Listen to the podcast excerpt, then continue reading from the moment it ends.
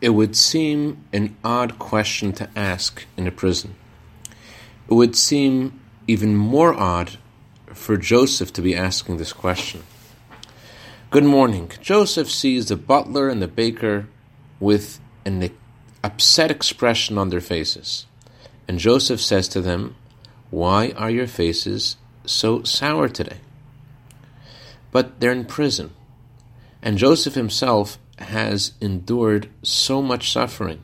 His brothers have sold him into slavery. He's accused of a crime that he didn't commit. And here he is languishing in prison. And instead of feeling angry and vengeful, he sees people which are sad and he says, How can I help them? What can I do? In, in our modern times, with all the awesome technological developments and social changes that have come along with it, it seems that humans are more isolated than ever before. And that on a regular day, you're more likely to see a face lit up by the glow of a smartphone than by a smile. Joseph shows us that at all times, even in the darkest, most hellish places, and under the most trying of circumstances, we can always do what God wants us to do.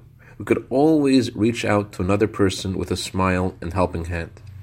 And just like in Joseph's story, that question actually changed the whole world.